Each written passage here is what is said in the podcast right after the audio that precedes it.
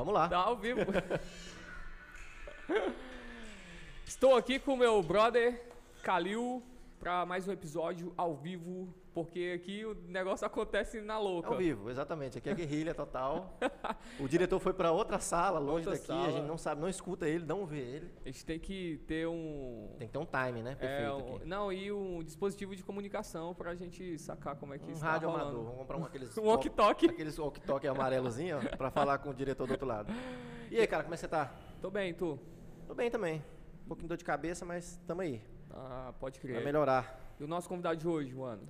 É o Luciano Guedes. Luciano Guedes. Estamos aí. Seja um prazer e Luciano. honra. Prazer e honra ser convidado aí por vocês. Duas Honra figuras maravilhosas aí que eu admiro. Mesmo que a gente não tenha muita intimidade pessoal, do ponto de vista de relacionamento aí com vocês, o trabalho de vocês, mas eu sempre acompanho o trabalho de vocês e eu Pô, quero que- parabenizar publicamente aqui. É muito Que bacana. bacana, cara. Que Legal. Obrigado por ter aceitado o convite. É, Obrigado. Eu que é- agradeço. Isso é um, é um privilégio nosso, tanto o elogio quanto tua presença aqui. Não, ele elogiou mais a gente aqui em off ainda, né? Pior, ele tá- Porque ele não tá falando só ao vivo, ele elogiou a gente em off. aqui. realmente, realmente. Que Obrigadão. Vamos prim- junto. primeiramente falar dos nossos, É, pra gente começar Apoiadores. logo, Exatamente. nossos grandes apoiadores. Hoje a gente tem dois grandes apoiadores, né? O primeiro aqui é Tô no Vamos- lucro. Tô no Lucro.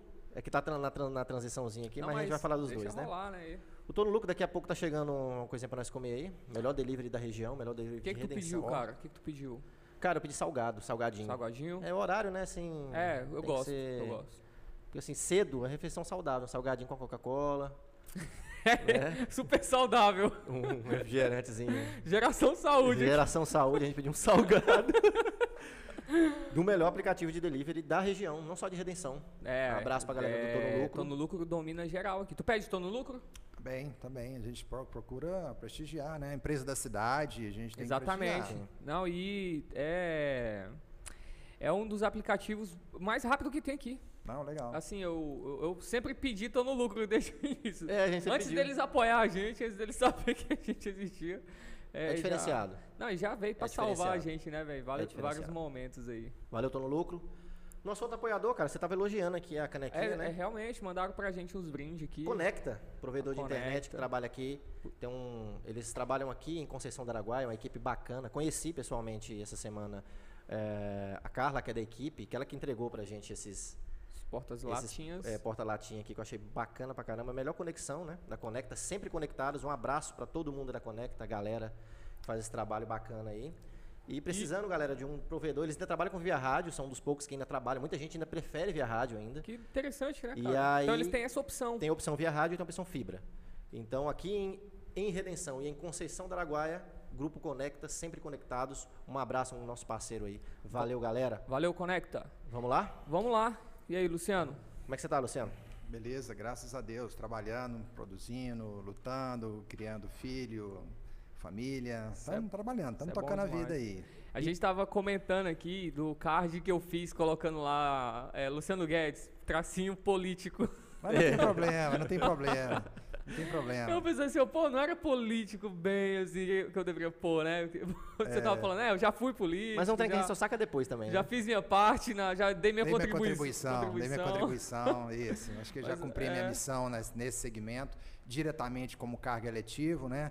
Agora a gente está aí em outros desafios, que é representar o agronegócio do, do- do- de redenção, do sul do Pará e do Brasil, né? Bacana. Em diversos fóruns, é fazer um trabalho técnico, trazer investidor para a redenção e para o sul do Pará, né? Nós estamos em Pau d'Arco também fazendo lá, eh, trazendo novos investimentos em tru- em estrutura de logística de grãos, sabe?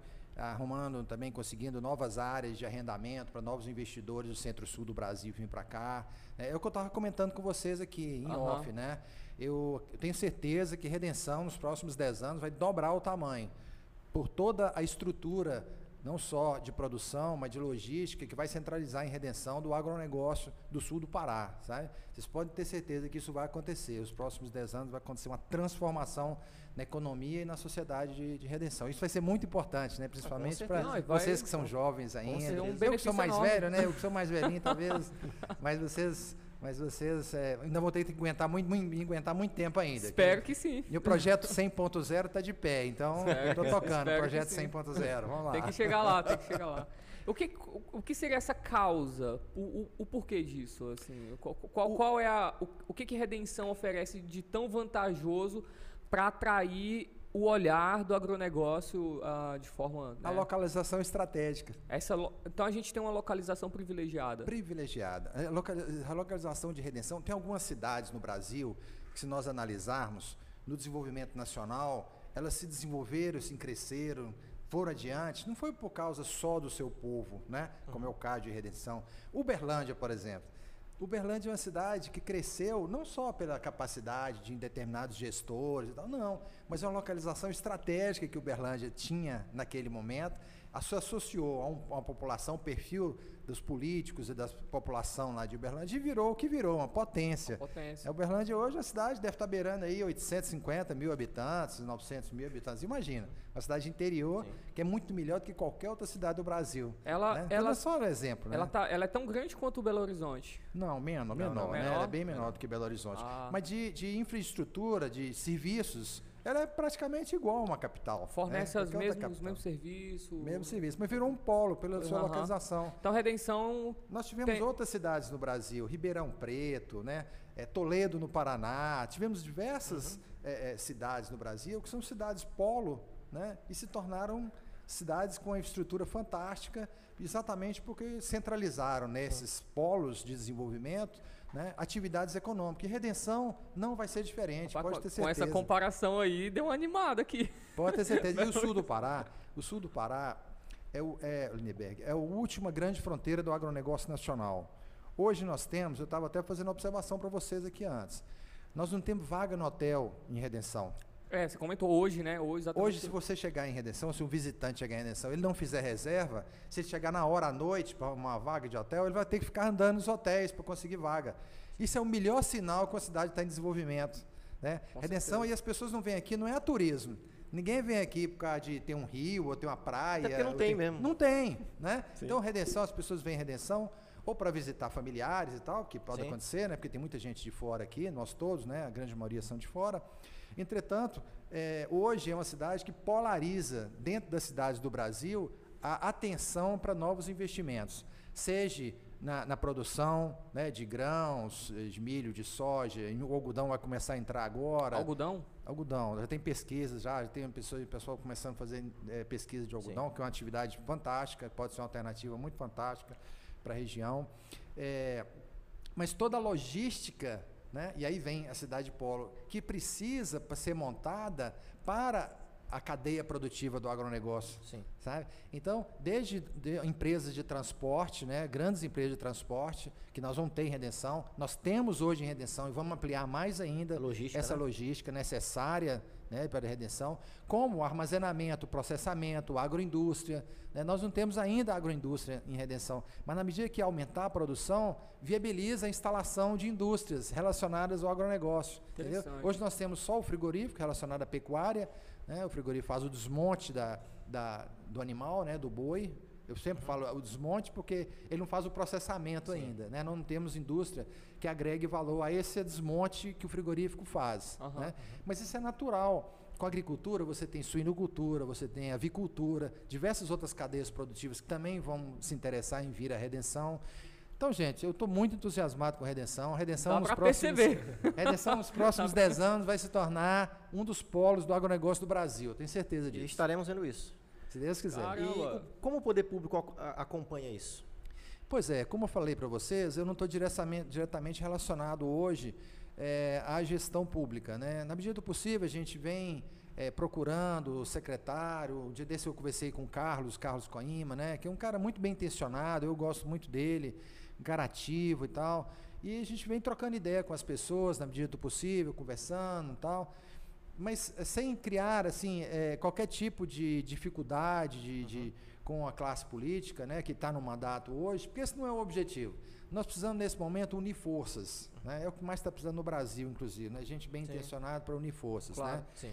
Nós precisamos juntar as pontas, nós precisamos juntar todos os partidos, todas as lideranças políticas, não políticas, lideranças setoriais, tal, e juntar e puxar para o mesmo lado.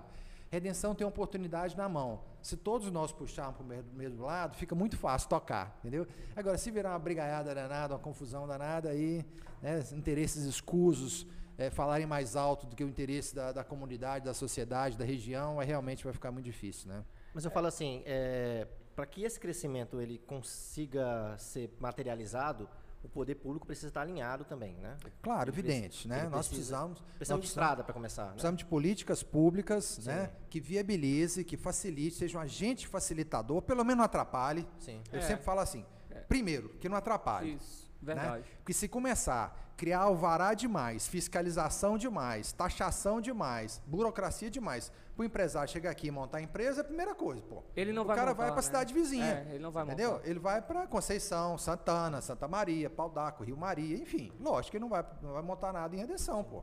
Evidente, né? O, o Pará tem alguma experiência em alguma cidade eh, que o agro já...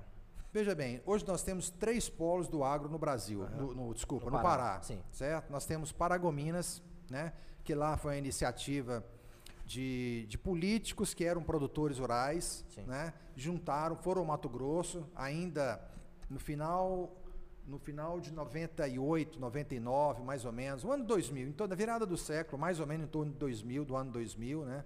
2001, eles montaram uma estrutura, uma estratégia deles, né? Foram ao Mato Grosso, buscaram lá meia dúzia de produtores e montaram um núcleo de implantação da soja na região. Isso é muito positivo para o Pará, sabe? A gente tem que ser grato até à Paragominas. iniciativa deles. Virada do Paragominas. século ali. Criaram, sabe? Na virada do século ali, 90 na para 2000. virada, 2000 mais ou menos, certo? Isso tem 21 anos, né? Que Aham. eles montaram lá. Hoje Paragominas é, um- é uma cidade que está caminhando, né? A coisa está rodando, está virando lá. O agronegócio hoje já é a atividade econômica disparada, mais importante, né? Principalmente a produção de grãos. Sim. E se tornou uma referência na região norte do Brasil já, Certo. né?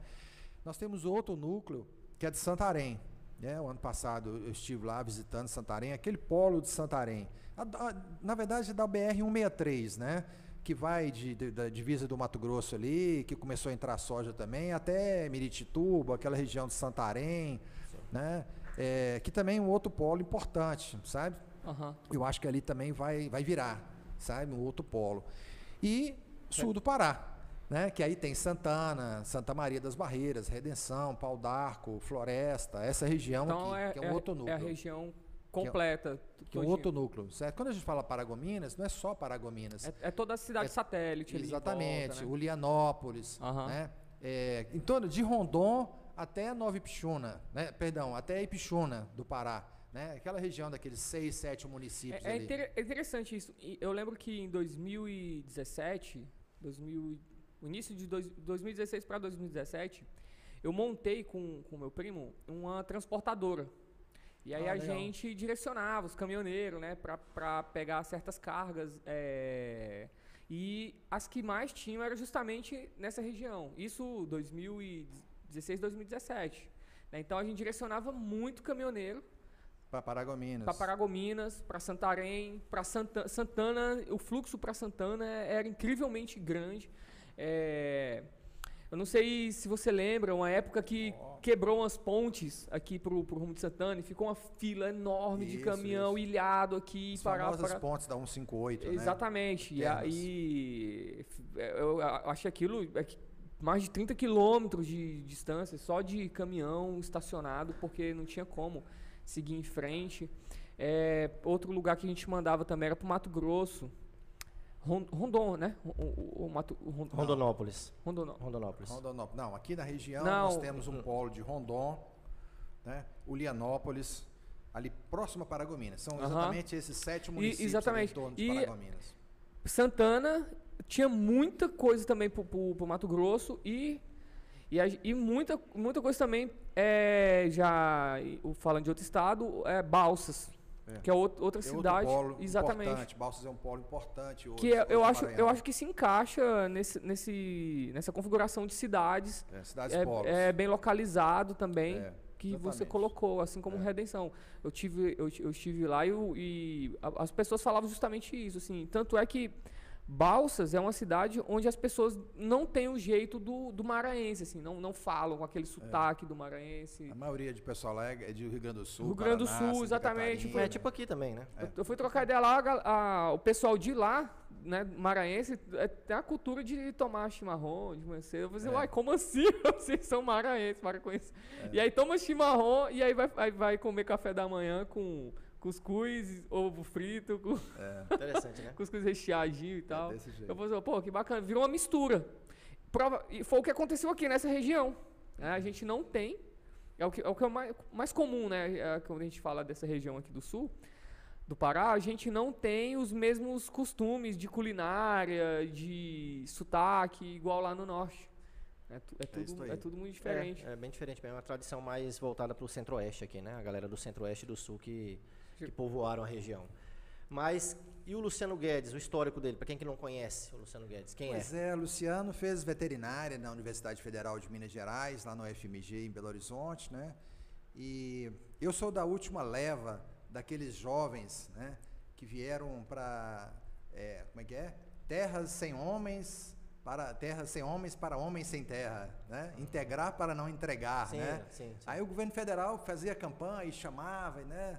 Então, no final da, década de 80 ainda, então eu sou daquela última leva que estava entusiasmado com a Amazônia, que veio para cá para abrir novas fronteiras, né? E eu sou daquela turma, entendeu? Que Chegou na década de 80. Em 88, 88. Né? 89 eu mudei para cá, né? Eu formei em 88 para 89. Em 89 eu mudei para cá e montei fazenda aí. Estamos aí, tocando a vida aí, Bacana. trabalhando com agronegócio, né? Tu foi prefeito de Pau d'Arco. Fui. 2010, fui dar, né? juntar a turma lá e me fizeram esse convite. Eu sou muito honrado por isso. Eu tenho fazenda, né, no município de Pau d'Arco, e a gente tem uma relação muito boa lá com a comunidade. Eu tenho, graças a Deus, vários amigos, centenas de amigos e funcionários nossos, da nossa equipe de trabalho, praticamente é, grande parte dela, né, de, é de Pau d'Arco, pela proximidade, né, com a cidade, dentro, dentro da fazenda, né.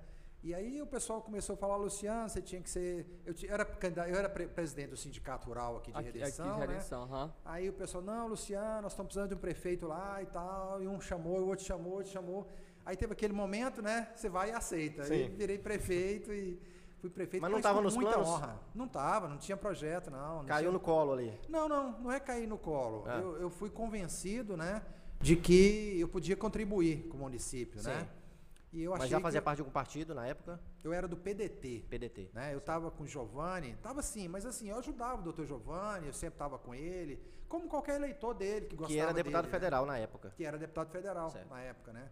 Nós, nós gostávamos muito do Giovanni, aliás, nós gostamos ainda do Giovanni, né? Uhum. Mas naquela época o Giovanni tinha uma atuação brilhante no Congresso Nacional. Estava comentando com ele. É. Giovanni foi muito importante para o sul do Pará, muito importante, independente de partido, independente de ideologia, independente de que for. Sim Giovanni foi, foi assim, uma pessoa que todos nós merecemos respeitá-lo muito, sabe? Bacana. Muito, muito. Independente de qualquer é, diferença do ponto de vista de posicionamento hoje uhum. político que, que alguém, alguém, possa ter. É pelo histórico é, dele, né? Ele. Tu estava vendo uns discursos dele, né? no... discurso dele, cara, achei brilhante. O que, ele, que ele... O que ele já contribuiu com, com, com o estado do Pará, Sim. mas em especial, tá, sabe, com o sul do Pará, foi muito importante. Giovanni ele é de uma família tradicional daqui da região, né? Você tem dezenas de pessoas da família dele que montaram negócios aqui também, que montaram fazendas. A família dele contribuiu muito para desbravar o sul do Pará, né? Muito, muito. Eles contribuíram enormemente, muitos deles ainda estão aqui, já com seus filhos, já com a, segunda geração, né? Que dão continuidade, muitos deles dão continuidade a esse trabalho. E eu quero aqui, inclusive, fazer uma homenagem a eles, sabe? Bacana. Assim, sem vínculo nenhum a ele, hoje uhum. não tenho, assim, pessoalmente mas ter o reconhecimento que todos nós temos que ter, né, Giovanni. Então eu ajudava o Giovanni porque eu admirava o Giovanni, Sim. né? Eu era do PDT e tal, contribuindo com ele, sempre ajudando ele, e, e, independente de qualquer tipo de compromisso que ele possa ter comigo, nenhum, nunca teve, nem, nem vai ter. E entretanto, é, eu entendo que a gente tem que sempre valorizar o passado, analisar o passado, claro. valorizando o passado né, para a gente criar um cenário de perspectiva de futuro, né, aproveitando a experiência que essas pessoas do passado tiveram. Sim. Né? Sim. E eu que já estou há 32 anos, né, ah, nossa, o negócio está velho mesmo. eu tenho mais tempo aqui do que vocês de idade. É, né? quase isso. quase, é, quase isso. É, aí é, a gente já conheceu Redenção, né, vindo de Belém Brasília já estava asfaltada, mas da Belém Brasília até Redenção, 220 quilômetros, não tinha asfalto ainda, né? Como era a Redenção? E a gente gastava um dia inteiro de viagem. A gente chegava na Belém Brasília em Guaraí, dormia em Guaraí, né? Acabava a estrada. É, acabava a estrada. Acabava a estrada assim, tinha estrada de terra, Sim, né? mas com asfalto, morria em Guaraí? Guaraí, né? Uhum. Aí você dormia em Guaraí, porque você sabia que o dia era Ia longo, né? Ia ter uns 4, 5 atoleiros. Ah, tal morro assim, assim, tal lugar assim, assim. Piquezeiro, eu lembro que tinha um atoleiro em Piquezeiro que era terrível. Mas enfim. Hoje está de boa. Aí, hoje a gente gasta duas horas. É, né? hoje tá tranquilo. Os corredores aí gastam menos de duas horas. Eu não, gasto duas horas e meia, três duas horas. Duas horas e meia, é certo. Eu, eu, eu, gasto três horas. Duas horas e meia. Eu vou devagarzinho, então. Mas você vem tranquilo. Vem tranquilo. Contemplando a, a, a, né, o ambiente, a paisagem, né? Que tem transformado muito, inclusive, né? O agronegócio tem transformado essa paisagem daqui até, até a Belém Brasília, né? Deus quiser vai continuar transformando. Então, assim, a região transformou muito, mudou muito, né? Qual foi a tua primeira impressão quando chegou aqui? Só te cortando aí. Nessa, Como é que foi? Chegou, é, nessa, em Redenção. É, nessa chegada Como aí. era? Essa é a cidade que eu ah, vou morar. Não, não, não, não, não, não, não, Eu tinha 21 anos, pô. Eu duvido. Ah. Pior ainda. Pior ainda. 21 anos. em Belo Horizonte. Puta, é, pior ainda. Pô, Chegava, morava... Chegou aqui e falou assim, onde eu vim parar? Onde eu vim parar, meu Deus não, do céu. Luciano, você, Quero ir embora.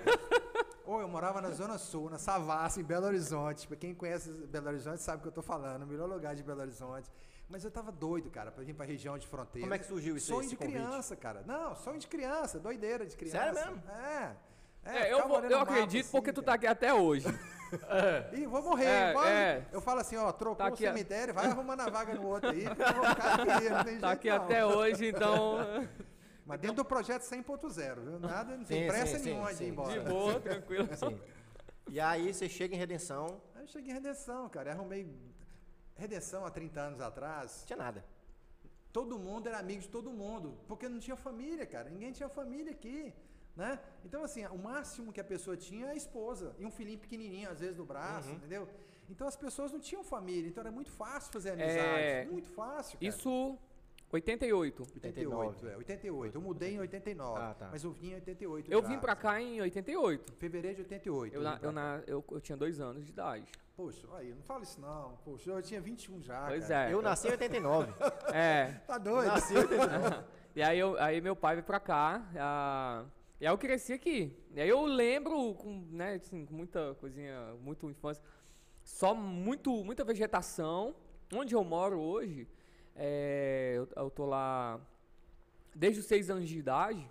É, era, era muito verde, muita, muito córrego que passava no outro quarteirão, assim. Hoje é tudo casa, tudo, ah, tudo supermercado, panificadora, né, já tudo transformou. Tem, não existe nada absolutamente. Mas Berg, olha só, Calil, nós ah. temos que ter a consciência que hoje redenção não é mais aquela currutela de 80 e não. 88. Não, não, não, não é. Mesmo, né? Não mesmo. Então, Redenção hoje é uma cidade polo, né, que recebe gente do Brasil inteiro. Mais uma vez, nós estamos na segunda etapa de desenvolvimento de Redenção. Nós tivemos essa etapa de desenvolvimento, que eu acredito que tenha sido de 89, 90, quando a gente vinha para cá e assim, não tinha vaga em hotel, era loucura, não tinha casa para alugar também. Mesma situação de hoje. Sério? Sabe? Mesma situação de hoje, não tinha. Não tinha. Eu morei, quando vim para cá, eu morava com quatro pessoas quatro amigos que também, como eu, solteiro, abrindo fazenda e construindo. Aqui, Vieram desbravar. Que, que não tinha também casa. Uhum. Entendeu? Naquela época não tinha hotel, não tinha jeito. Né? Sim, sim. Enfim. Então, é, os administradores hoje de redenção não podem ter a mentalidade de 1990. Claro que não. Né? É outra, outra, outra vida. O, o Brasil se transformou, o mundo se transformou Sim. nos últimos 30 anos, né? E nós temos que ter essa cabeça. Sim. Há 30 anos atrás, vocês que são jovens, olha só, a minha geração, quando o menino não queria estudar, o que, que o pai fazia? Mandava ele para a roça. Sim. Vai trabalhar, menino, vai para a roça trabalhar, vê se você ganha dinheiro, toca a sua vida e tal, tal, tal. Hoje, hoje, hoje, quando o menino não quer estudar, ele tem que fazer outras coisas, não precisa dele para a roça. Porque se ele quiser ir para a roça, ele tem que ir para a faculdade estudar. Porque se ele não tiver tecnologia, ele passa necessidade de fome na roça. Não adianta nada, né, Não adianta nada. Então, quem quiser ir para a roça hoje, tem que ir para a faculdade estudar. Não tem que ir para a roça e trabalhar, não. Pegar enxada, não. Que não vira nada. Então, olha, como mudou o mundo. Né? O mundo do conhecimento e da tecnologia, ele está hoje no centro rural, no meio rural. Sim. E Redenção só vai fazer essa transformação desse ser se tornar um grande polo do agronegócio, como Sorriso, como diversas outras cidades transformaram nos últimos 30 anos, né? nos próximos 30, a Redenção, se tiver essa concepção, essa mentalidade. Sim. Então nós temos que ter aqui uma Embrapa, um centro de pesquisa da Embrapa fazendo pesquisa. Nós temos que ter uma universidade aqui com um núcleo de, de, de uma escola de agronomia, tem que ter uma escola de boa referência, boa referência. Concordo. Não dá para ter um curso meia boca, não é interessante. Dá. Qual o mais próximo, um curso mais próximo de agronomia aqui? Pois é. é, é Ó, que, que... Tanto o núcleo da Embrapa como o, o a Unifespa, por exemplo, se não me falha a memória, o núcleo de agronomia da Unifespa, o projeto é para Santana do Araguaia, certo? Que não é, pra, é redenção. Que é para lá, que é para ir para lá, no caso, é, ainda. Não é redenção. Mas não, não vamos prejudicar Santana, não é que não vamos ter uhum. Santana, nós temos que discutir redenção, né? Sim. Então nós temos que mobilizar a classe política da cidade para ter conhecimento e infraestrutura e segurança jurídica. Se nós tivermos conhecimento, conhecimento, colocar tecnologia, colocar uma, no, colocar uma, uma, uma, desde o operador da máquina, desde da manutenção, né, toda a cadeia, qualificando a nossa mão de obra, uma mão de obra qualificada, seja ele o técnico, o pesquisador, até o, o, o, o mecânico. o mecânico, né? Se nós tivermos essa estrutura de conhecimento, um povo preparado, nós já temos um povo empreendedor. O Redencense é empreendedor, né? Então, esse é que é a base da base, nós já temos, que uhum. faz parte da cultura de redenção, ter um povo empreendedor. Então, nós tivemos, nós tivemos conhecimento. Se nós tivermos estrutura, que é logística, eu estou falando de logística, é desde água encanada nas casas, que nós precisamos de ter água tratada, que você não tem saúde se você não tiver água tratada uhum. na casa. Não é Eu vejo o pessoal falando de saúde, saúde, saúde, João, João mesmo, né, secretário de saúde atual, meu amigo pessoal particular que eu adoro, cara, gente boa, bacana, bem intencionado, está fazendo um bom trabalho. Se ele não tiver água tratada, não adianta ele cuidar de doença. Nós temos que cuidar da saúde. Só cuidando da saúde é que nós não temos um povo com saúde. Claro. E quando nós estivermos investindo em hospital, em remédio, em médico, não, não tem um povo com saúde. Nós temos que fazer um trabalho preventivo, preventivo, da saúde. Larga a mão de cuidar de doença, gente. Nós temos que cuidar da saúde. Nós temos que ter um povo é saudável. Nós não podemos ter um povo doente para cuidar, para cuidar da doença. Nós temos que ter um povo é saudável. Então é saúde preventiva. Como é que você faz saúde preventiva? Infraestrutura básica, que é saneamento básico. Água, primeiro, número um, e esgoto. Essa é Sem é uma, água e esgoto essa, não tem saúde Essa é uma queixa que vem sendo recorrente há dezenas de anos. É, um problema, não é um problema do, é da tua gestão, ah, não. É, um problema de muita gestão. Eu Mas fico... enfim, então, se nós tivermos infraestrutura, povo com conhecimento, preparado, qualificado, né?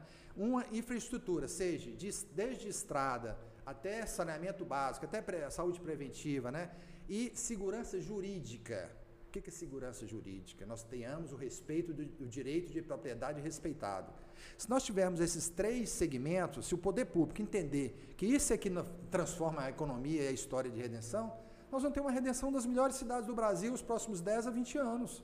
Podem ter certeza Não, disso, que potencial tenho, nós temos. Não sombra de dúvida. Nós temos localização, nós temos terras, nós temos riquezas naturais e nós temos a condição de nos tornar um polo não só do agronegócio, do ponto de vista de produção, mas de agroindústria também, com a cadeia completa, todas as cadeias produtivas do agronegócio Sim. aqui em Redenção. Sim. Quando eu falo Redenção, a área territorial nossa é pequena, mas ela abrange desde Santana do Araguaia, a 350 quilômetros da divisa do Mato Grosso, até depois de Xinguara. Essa região aqui é enorme, gente. É, essa região é maior do que a maioria dos estados brasileiros. É gigante. É né? enorme. Se você pensar em São Félix de Xingu, a gente Félix, tem 83 né? mil quilômetros quadrados. São Félix de Xingu é maior do que Rio de Janeiro tem 50 mil, Sergipe, Alagoas, esses estados pequenos, São Paulo de Xingu é maior do que... Estou falando um município, Sim. que é desses 15 municípios, que Redenção pode ser a cidade polo dos 15 municípios, que é maior que muitos outros estados. Agora, agora uma pergunta que eu faço. É, a gente sabe desse, desse potencial da região, né? sabe do potencial que Redenção tem, só que a gente vê por outro lado, é, historicamente, e eu, é uma pergunta que eu faço sincera, assim, Perfeito. qual, qual por quê, o motivo? De municípios como São Félix, alguns outros. Redenção é bem mais evoluído que alguns outros municípios do sul do Pará, né, em estrutura e tudo mais. por que, que o sul do Pará ele é tão desassistido pelo governo estadual ou então às vezes pelo governo federal, que não tem tanta estrutura nessas cidades. Você tem, por exemplo, uma cidade que ela é maior em extensão territorial do que algum estado, alguns estados da federação, só que a cidade em si ela não tem uma estrutura tão boa. Ela não chega a atrair tantos investimentos, é, fora o agronegócio, por exemplo. O agronegócio ele já está olhando para o sul do Pará há um bom tempo. Né? É, a gente percebe que existe essa compra de áreas, muita gente chegando de fora, a soja está tá dominando aí a região agora. Por quê? E aí eu já vou casar com uma outra pergunta. Se você é a favor ou não da divisão do Estado? Veja bem, é, eu sou conservador, cristão, procuro ser o máximo liberal possível, né? E nós que temos os princípios do liberalismo, nós queremos um Estado pequeno, uhum. nós queremos um Estado mínimo. Sim. Mas quando você fala da divisão territorial do Estado, nós estamos falando de uma rediscussão da divisão territorial do Brasil. Nós não estamos discutindo o sul do Pará. O projeto do Estado do Carajás tem 284 mil quilômetros quadrados. Só para dar um exemplo para você. Uhum. É maior do que o Estado do Tocantins. É maior do que o Estado do Tocantins. Nós temos no sul do Pará, nessa área maior do que o Estado do Tocantins, 40 e 38 municípios, perdão. Era 40, tirou 2, enfim, 38 municípios. 38 e 39, tem uma discussão de um município a mais. 38 municípios, com municípios gigantescos dentro dessa área territorial. O Tocantins tem 139 municípios. Na mesma área, não, numa área menor do que a do Pará. E Rio Grande do Norte, que é quatro vezes menor, três vezes menor, tem 200 e tantos municípios. Então, gente, olha só, eu sei que politicamente é muito difícil você rediscutir uma gestão de um, um país. É muito complicado. Uhum. Como é que você chega lá em Alagoas e fala, Alagoas, seu estado é totalmente inviável economicamente, pô. Todos os anos, o governo federal tem que mancar com tantos milhões de reais e vocês não dão retorno para o Brasil. Espera aí, vão diminuir a estrutura administrativa, vão reduzir o número de municípios, vão diminuir o percentual de discurso de, do legislativo, vão rediscutir isso. Isso só se faz, gente, com muita responsabilidade. E o Brasil, lamentavelmente, nós ainda não chegamos nesse nível. Tem muita responsabilidade administrativa. É. Então, então eu, acho, eu acho que com a revolução da comunicação é que nós vamos chegar nessas reformas administrativas. Que a população vai chegar à conclusão, por exemplo, essa estrutura de cartório, por exemplo, só para dar um exemplo. Uhum. Os próprios cartorários hoje, eles são conscientes que essa estrutura de cartório hoje, ela tem que ser revista. Na era demais, da né? tecnologia, nós continuamos com o mesmo modelo do século XIX, gente é. do século XX. Peraí. É inviável, né? Não tem lógica. É uma o tortura. O custo hoje é altíssimo. É uma tortura da mesma forma, Da mesma forma, o legislativo brasileiro. Se você for, muitas vezes, um, um, um legislador, ele pode até não admitir. Não, mas não gastamos muito não, por isso, por aquilo, ele procura justificativa. Mas os responsáveis, aqueles que deitam no travesseiro e raciocinam com frieza, ele sabe que o custo do legislativo brasileiro hoje tinha que ser um quarto do que é hoje, um quinto do que é hoje. Nós tínhamos que ter um, uma, esse, esse custo do legislativo que está sendo jogado fora, investido em saúde, em infraestrutura, em educação, para dar riqueza para o povo. Não, e dar né? exemplo também, né? Porque não é, é, é, uma questão de justiça. Eu vejo ah, o, o como esses, o, o, quanto esses caras ganham, né? E o abismo que existe entre eles e o resto da população, basicamente 90% da população, é. né? Que ganha então, muito menos. Então, antes, eu, eu digo, disse isso tudo para fazer, para responder Sim. se eu sou a favor ou contra o Carajás. Sim. Todos nós que moramos aqui, 99,9% somos a favor do Carajás. Sim. Que nós queremos um Estado mais próximo de nós. Sim. Mas numa discussão nacional dessa, no momento numa história que nós estamos discutindo, a, a, transformação tecnológica do conhecimento no mundo e no Brasil, e em Redenção e no sul do Pará, nós somos a favor de aumentar a estrutura administrativa para aumentar, aumentar, a burocracia, custo, aumentar, é, a burocracia. aumentar a burocracia. Não, peraí. Nós é? temos que rediscutir o modelo de gestão. Tem um conflito acho aí, que né? isso é que nós tínhamos que fazer Não, hoje. Foi, um foi isso que fez, foi isso que fez eu pensar bastante. Ah, eu acho que há mais de 10 anos. Quando, na, na, época da discussão, eu era a favor. Eu? Na época que Eu fui dos líderes do movimento, Pois é, inclusive. é, eu era a favor. E, e aí eu fui. É, um, o ano seguinte eu, eu, eu fui para Goiânia E o, um rapaz me perguntou assim, cara, como é que tá sendo essa discussão lá? E que, é, é, a, a, as pessoas que eram a favor da divisão, da, da, da criação do Carajás perdeu e tal. Eu falei assim, pois é, cara, eu era a favor. Aí dei os motivos.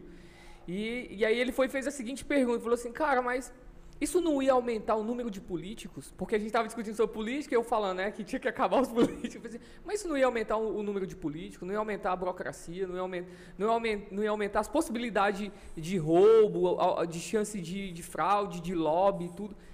Na hora, a chave virou.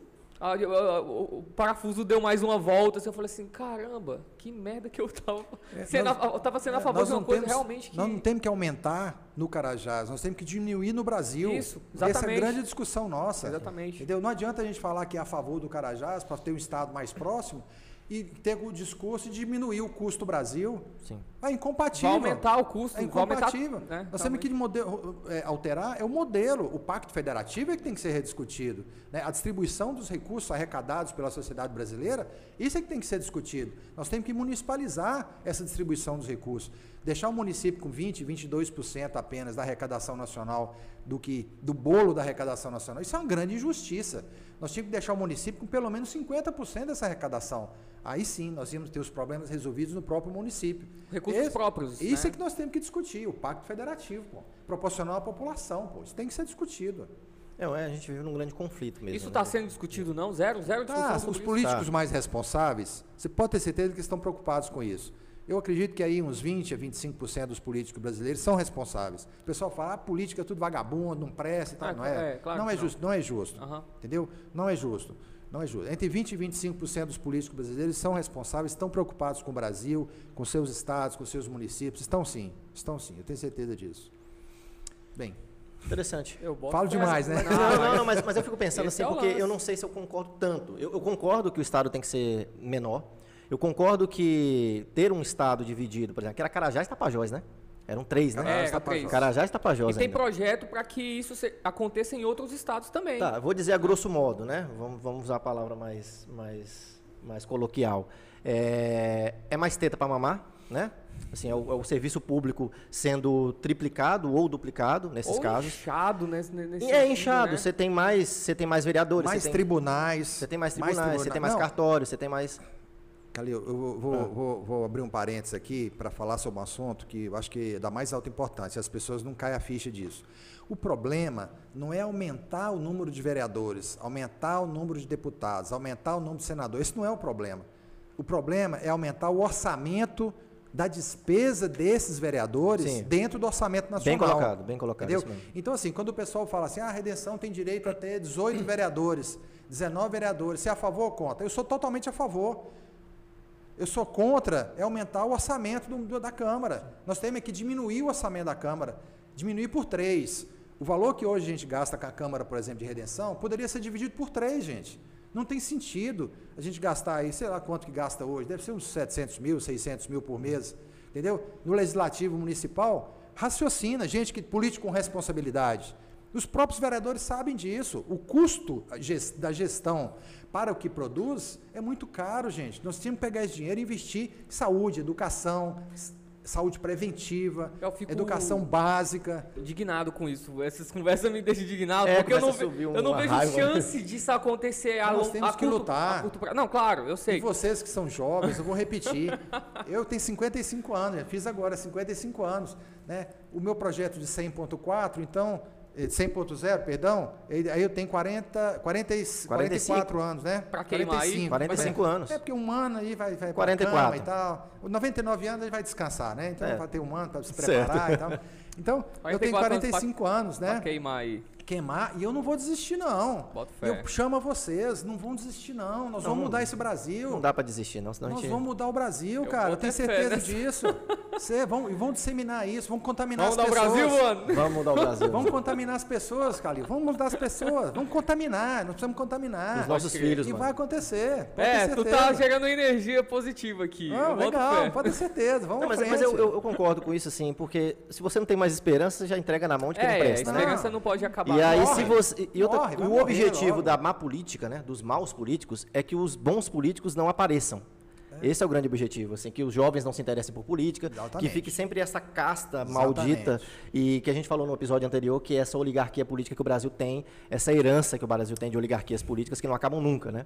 É pai passando para filho. Pai que passa para filho, passa para o neto, e que é passa para o bisneto, com um projeto de poder não para o Brasil, mas um projeto de poder para a família, para clãs, né? Nós temos clãs no Brasil de política.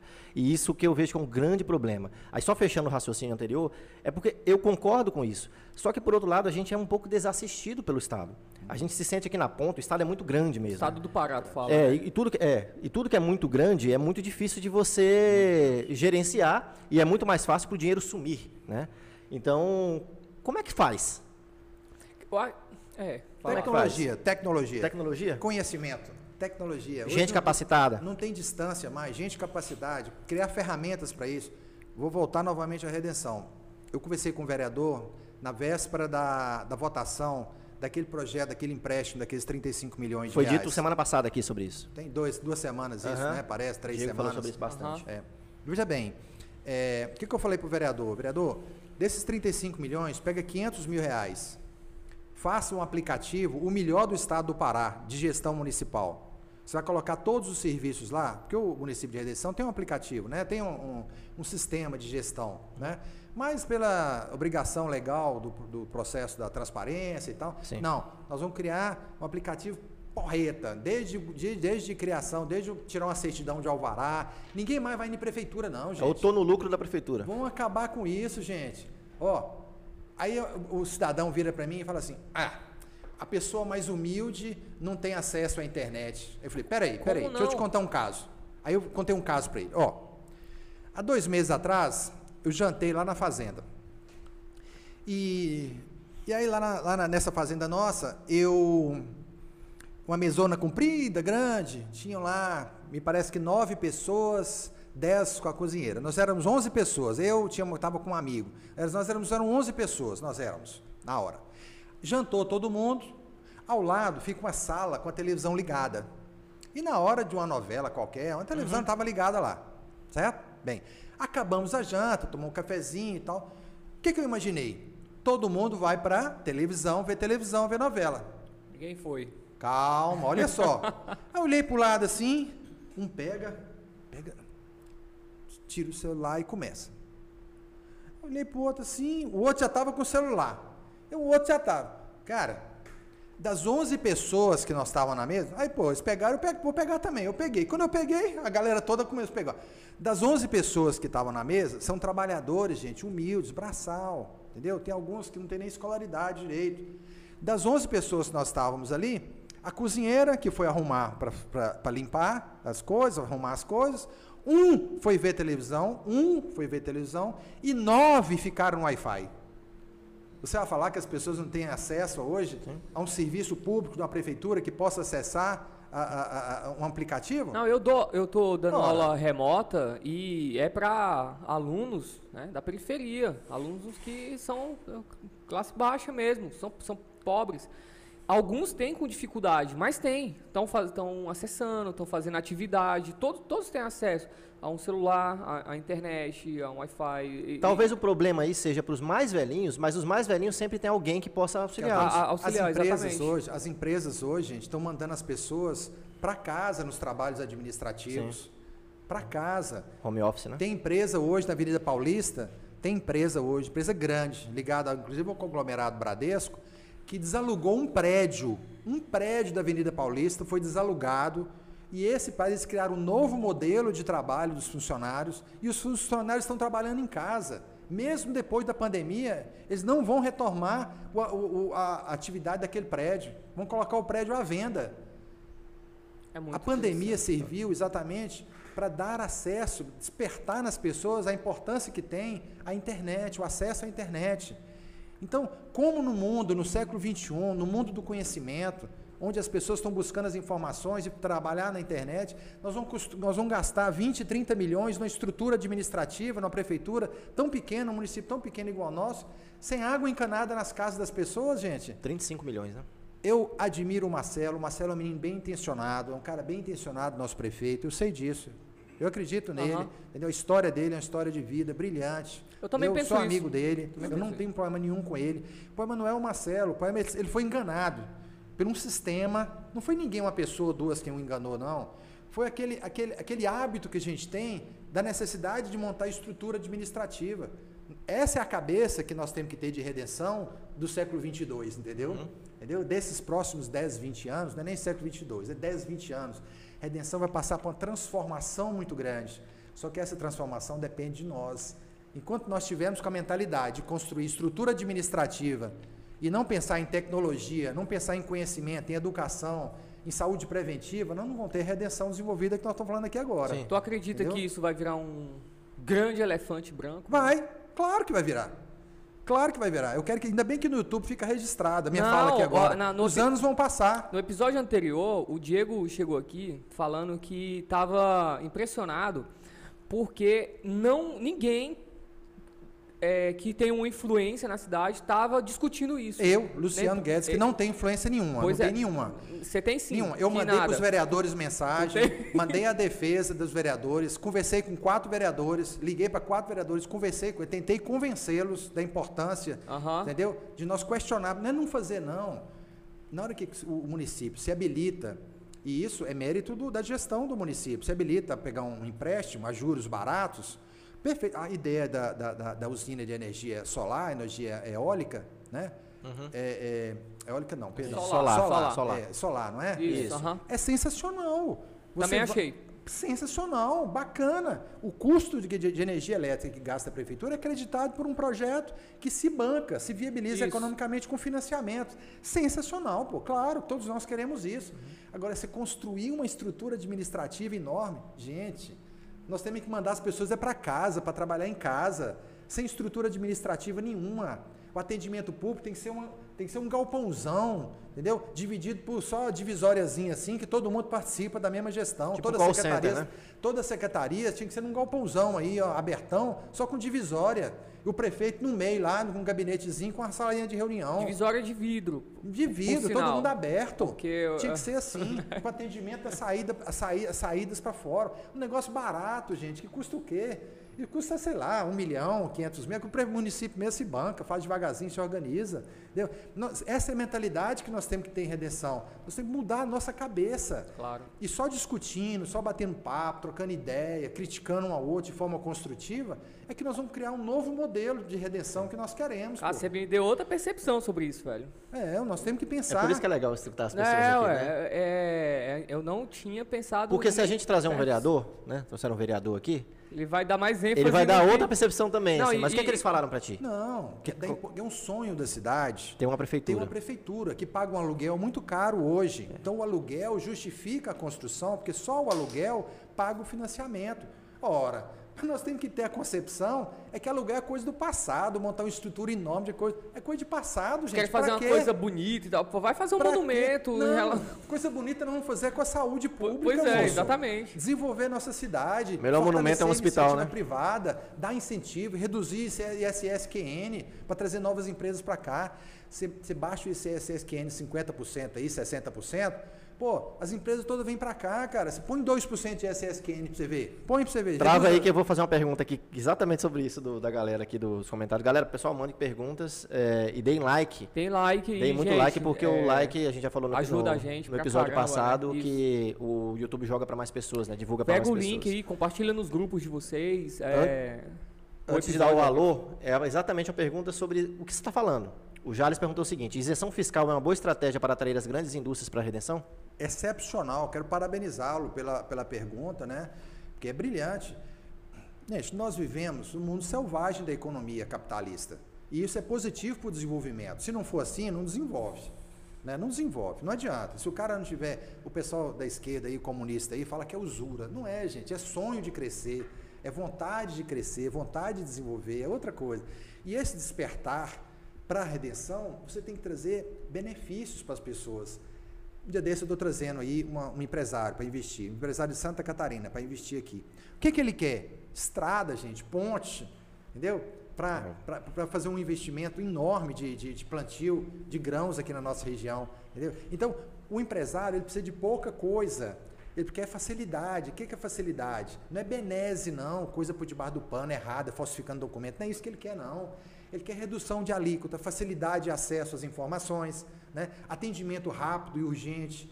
Né? Isso que ele, que ele quer. Então, Sim. ele quer desde que uma prefeitura funcione, né, atendendo os seus funcionários com saúde, com educação, básica, é coisa básica, elementar, que já recebe recurso para isso. Sim. Não é nada de investimento enormes aí, coisas estratosféricas, não. Uhum. É coisas básicas. Né?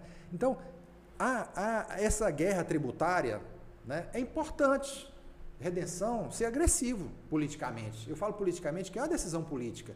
Né? A redução de tributos requer melhor gestão, redução de custos administrativos e responsabilidade administrativa, antes de mais nada.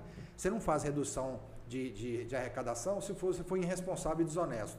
Não consegue fazer. Quebra, Você né? precisa tirar do cidadão, roubar o cidadão através de impostos, é um roubo oficial. Você passa de 2 para 3, para 4, para 5, para 6% do ISSQN. É você arrancar, você coloca esse cara de escravo para trabalhar para você, para roubar dele legalmente dinheiro dele. É dinheiro é dele, ele que trabalhou. Aí você vai lá e arranca dele mais impostos para fazer sabe-se lá o que com o dinheiro. Essa não é a concepção, tem que ser outra. Nós temos que mudar essa concepção tributária no Brasil. E redenção pode sair na frente, pode ser mais agressivo que os outros municípios.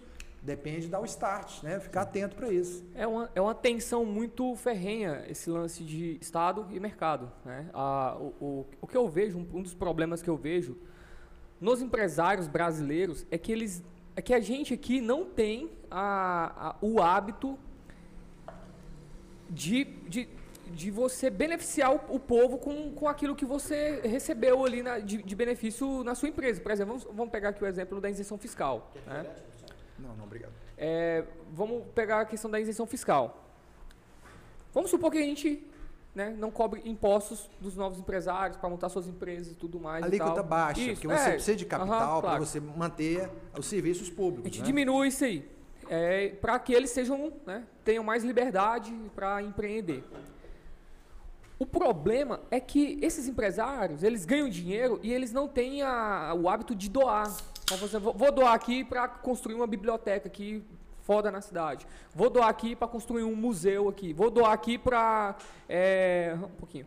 Vou doar aqui para 10 é, universitários. Vou, vou, doar uma grana para eles ganharem para eles terem uma bolsa numa universidade boa, uma universidade federal ou uma universidade fora do país, lá fora. Filantropia, né? né? Exatamente. Esse hábito da, da filantropia, dos empresários, daquele, do, dos milionários, dos, dos grandes né, a, a, capitalistas, eles, eles não têm essa ideia. Não, não, não existe é, é, esse hábito aqui no nosso país. Talvez seja porque o Estado né, já, já, tem, já vem dessa, dessa dessa geração que, que o Estado ele esmaga mesmo os grandes empreendedores. É, é o, o, o, Brasil ele vem dessa esse tradição, né? O, o Estado no, no, Brasil ele sempre foi grande, desde a monarquia, de passou, né? Um, um grande exemplo é o Barão de Mauá, né? Que é, que é o cara que criou o Banco do Brasil.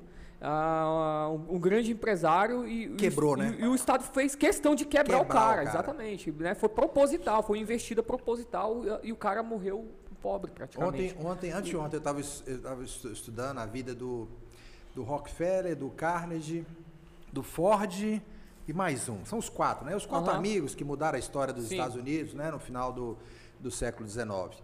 E pensando no Brasil, cara, lá nos Estados Unidos a cultura deles era de prestigiar esses caras. Esses caras se tornaram os maiores milionários, os caras mais poderosos economicamente do mundo, né? Para tornar, porque tornaram os Estados Unidos poderosíssimos, é, o ajudaram. Carne, foi o Carnegie né? que fez o, a, o... Não, o, a história deles é... A, a, a, transposição lá do... Do canal do Panamá? É, do Panamá? Não, não sei se é do Panamá. Acho não. que é do Panamá. É, Panamá. É Panamá e, e, aí o, o Estado ele não tinha dinheiro, aí foi um... um Tem um documentário um, que é Os Reis da Indústria. Isso, não, os gigantes os da indústria. Os gigantes da indústria. Os caras são... Fala sério. Ao contrário do Brasil. No Brasil, o que, que o Brasil fazia? A cultura da monarquia, a cultura do império, uma república que, na verdade, que república, né? É, exatamente. República fajuta, né? Exatamente. Né? República fajuta. Enquanto a gente estava assim, em cima de um cavalo aqui, com bigodão, República do Brasil, os caras estavam inventando a roda de borracha, vulcanizada, né? Então, assim, não tem nada a ver uma coisa com a outra. E aí, esse, caras esse, são ricos. Esses caras que você falou, né, Rockefeller, Carnegie, esses, esses caras, passaram o final da vida só fazendo filantropia. Só. Por- porque teve momentos na vida deles que eles sacanearam demais também os trabalhadores que trabalhavam para ele, com greve, é, sacaneando mesmo. Te- te- teve momentos que o próprio Rockefeller, o pai, era cuspido no meio da rua, assim. E aí ele viu isso, né, e tentou, te- tentou mudar a imagem dele. Como é que, o que, que ele fez?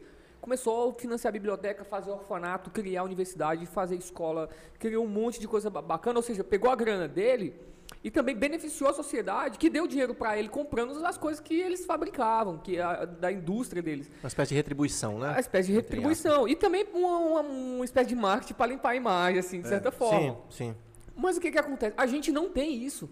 Os caras morrem de, de, de ficar rico aqui, tem dinheiro para sustentar três Mas são encarnações. perseguidos, são perseguidos. A cultura, que você falou exatamente a cultura. A cultura do americano é de valorizar a riqueza e o trabalho. E ampliar o estado trabalho, deles, né? Ampliar, Valorizar né? o trabalho. Aqui não. Se o cara ganha dinheiro, ele tem que ser penalizado, ele tem que ser fiscalizado, ele tem que ser perseguido. Então são culturas diferentes do Estado. Esse é o grande desafio nosso. É mudar a nossa cultura, o perfil do político. E quem faz o Estado são os políticos, é o perfil do político. E quem faz o político é o povo. Então é a nossa cultura. Né? Então, isso, gente, muda como? Com conhecimento, com tecnologia, com informação, com comunicação, que é o que vocês estão fazendo, né? Iniciando o trabalho aqui. Parabéns aí. Obrigado, Obrigado, Luciano. Vamos para outra pergunta, então. Lá. O Pablo fez uma pergunta pro Luciano, Pablo Limeira. Um abraço pro nosso brother, Pablo Limeira. pro Jales também, né? O Acompanha também. sempre aí. Os... Luciano, você considera que seu mandato como prefeito em Pau d'Arco foi bom ou poderia ter sido melhor? Você ainda tem pretensões políticas, como por exemplo se candidatar a prefeito novamente? Essa, essa ia aparecer, não É. tem, essa ia aparecer. Vê um discurso desse, igual você falando, incisivo e tal, já vê se esse cara tá Não, vindo aí, não. tá vindo aí. São duas perguntas em uma. Pablo, obrigado pela pergunta. É, eu acho que poderia ter sido melhor, né, o nosso mandato lá. É, por quê? Porque eu nunca tinha sido prefeito, não tinha trabalhado como gestor direto de prefeitura, não tinha experiência da- do serviço público. Eu era acostumado com a iniciativa privada, né? Eu tinha outra dinâmica da minha vida, a minha cultura era privada, a minha cultura não era pública, e eu tive uma certa dificuldade, principalmente com funcionário concursado, sabe? Essa é uma grande dificuldade que eu tive. Na iniciativa privada, você, na iniciativa privada, você, você, você paga hora extra, negocia com a pessoa, né, dá folga num dia que, que a produção não tem justificativa e tal. No serviço público, amigo do céu, uma benção de Deus, né? Teve problema? Então, tive vários Eu, problemas. eu ia fazer essa né? pergunta, como é que foi você administrar uma cidade eh, relativamente né, pequena? assim, Pequena, interior, 10% de isso. redenção. O orçamento de Pau É. d'Arco é 10% de redenção. Mas eu tive a felicidade e a honra de, em 2011 para 2012, né, quando eu saí, deixar 100% de água encanada em todas as residências do município. Há- 100%. Há 10 anos atrás. Há 10 anos Continua atrás, assim? Lá? Tu- praticamente sim. A cidade ampliou, né? Ampliou, Tem aham. um setor hoje da cidade, fora até da cidade, um loteamento novo, que ainda não tem água, né? Um loteamento de, de popular, mas que está sendo montada a estrutura agora. Mas dentro do núcleo da cidade, sim. Ok. É o núcleo que nós deixamos. A cidade cresceu. Em 10 anos a cidade cresceu. Graças a Deus, né? Graças a Deus. Se tivesse dado É. para trás, o, o, o, o- o exemplo maior, né, a conformação maior que nós contribuímos de alguma forma, é que a cidade mudou a cara e cresceu. Né? Então as pessoas investiram em construção, melhoraram as casas e tal. Então isso, não resta dúvida, deve ter sido positivo. Né? Mas eu, Pablo, não tenho, acho que eu já dei minha contribuição né, em Pau d'Arco e tal, fui, fui para o prefeito lá, e eu não tenho projeto pessoal de, de, de ser político, estou me dedicado à iniciativa privada, dedicado ao agronegócio, entendeu? Estou dedicado à minha família, é o que- é o que eu quero tocar, e eu estou muito E feliz. se em- chegarem e insistirem, bora de novo, bora? Não, É. não, dei minha contribuição. Eu, eu aproveito, eu participo de outra forma. Ah, tipo, É. bastidores. De outra forma, a gente participa, né? pô, Colaborando. Mas aí só pegando esse gancho da, da pergunta do Pablo, por exemplo, o que, que você olha pro passado hoje lá na gestão de, de Pau d'Arco e fala assim, putz, aí eu podia ter feito uma coisa diferente, ou então eu deixei de fazer isso. O que seria? Alguma coisa específica? Eu tinha que ter focado mais na- em trazer novas empresas para o Pau d'Arco. Entendeu? Hoje eu, eu, eu me foquei muito na demanda da população, aquela demanda pontual, construir casa popular, colocar água encanada, melhorar a escola, construir uma praça, asfaltar a rua, entendeu? E, e poderia ter me dedicado um pouco mais, ter deixado talvez um pouco isso, sabe? E priorizado um pouco mais em trazer investidor, trazer empresa, indústria e tal, agroindústria. Sim. Focado mesmo nisso aí, sabe? Entendi. Se eu tivesse um outro mandato, eventualmente não tivesse esse, tivesse outro mandato, eu teria focado um pouco mais nisso aí. Tá dada a potencialidade de Paudar. Paudar tem um potencial bom também, sabe? Nesse segmento. Sim. Tem potencial, sim. Legal. É... demais. Ó, mais gente chegando na, na live aqui. Bota fé. Pessoal, curtem. Curtam. Então, mandar só um abraço aqui para nossos amigos que participam da live aqui, né? A gente sempre fala, dar um oi. Maclano, um abraço para nosso brother Maclano. O, o Pedro, o brother Pedro. Pô, Fala, Pedrão. Um abraço, irmão. Dionísio. A Lana falou que Redenção é estrategicamente muito bem localizada mesmo. Se tivesse dividido o estado, então. O Gustavo Cruz. Ah, a gente ficou de, de, de, de- de dar um abraço pro Gustavo, né? é mesmo. Da 3R, 3M, Ba- 3R. barbearia. É da barbearia. Brother, nosso Gustavo Pô. aí, que é fã da gente, É, sempre tá assistindo sempre- a gente. sempre acompanha a ele, gente. ele é um, um amigo nosso que tem uma barbearia. Aí ele deixa lá os clientes é, chegarem, ficarem escutando agora mesmo. É, deixa rolando Aí na a caixa live. de som, aí no meio da vareta, do- aí chega o cliente, você já viu o Norte Podcast? Olha aí, ó, assiste aí.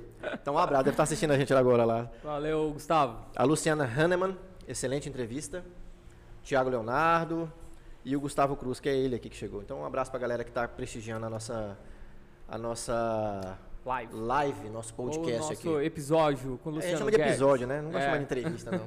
Mas é uma entrevista também, né? Não deixa de ser. É, um bate- é uma entrevista com bate-papo, com uma conversa de boa e tudo tranquilo. Tudo junto aí, tudo misturado. É, exatamente. Sem estresse. Sem É, estresse. sem estresse, exatamente. Acho que é, é, essa, essa troca que é legal, porque são os pontos de vista que formam, desde que você pegue e filtre eles, são os diferentes pontos de vista que formam uma percepção bem legal do- da realidade, né? Você traz pessoas aqui que falam coisas que você, igual você está falando do que ele te fala, do, do que o Luciano trouxe do, do empréstimo, né? É diferente daquilo que a gente ouviu, É que bem- é, é. a outra justificativa. Você vai, ah, nunca tinha pensado dessa forma, né?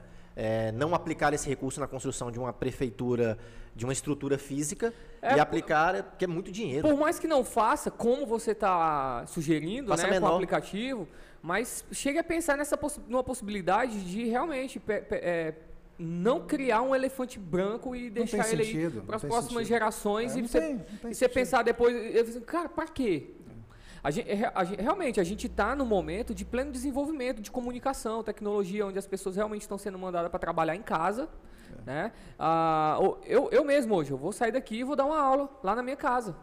Eu não vou precisar me deslocar lá para a escola, porque não, não vai ter essa necessidade. O- as aulas voltaram 100%, mas algumas disciplinas, você, você percebe que não, não tem necessidade de você ir lá na sala de aula, explicar tudinho, porque tem como você fornecer todo o, o, o conteúdo né, via online.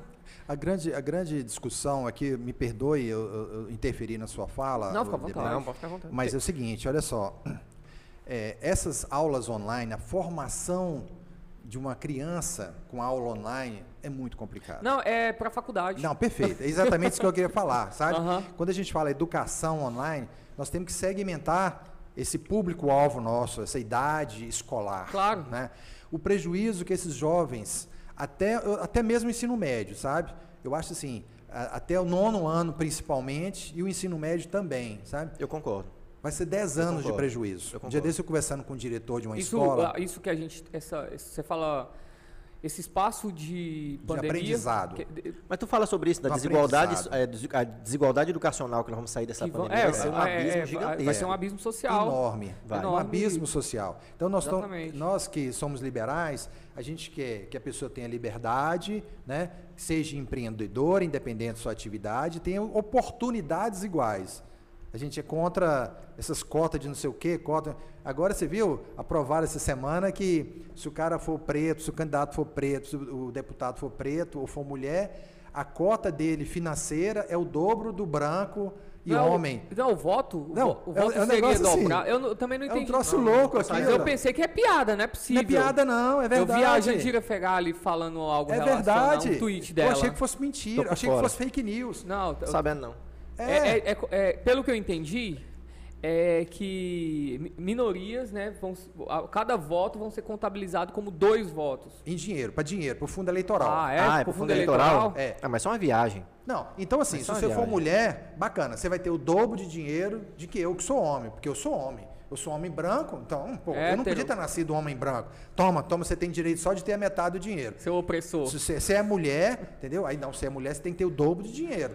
Ó, gente, pelo amor de Eu Deus. não vi pô. isso aí muito bem. Isso é preconceito Não, não disso, eu- discriminação. eu- Vou, vou pesquisar depois Eu tô, aí. eu tô ainda tô- não tô acreditando nisso. Mas é verdade. é possível. Não, foi aprovado na Câmara, entendeu? Ainda tem- vai para o Senado ainda e tal, vai para o plenário. Mas aprovou. Tá em discussão PL, né? A discussão, a discussão da comissão foi aprovado esse item. Sim. O dobro, o, o cômputo do voto do, pre- do negro e da mulher é o dobro do homem branco. No- É, no- na distribuição Porque talvez fundo se, se- se eleitoral. o cara for homossexual também seja computado aí. Não, aí não, os homossexuais aí, né, amigo? Ah, vai ser uma briga danada.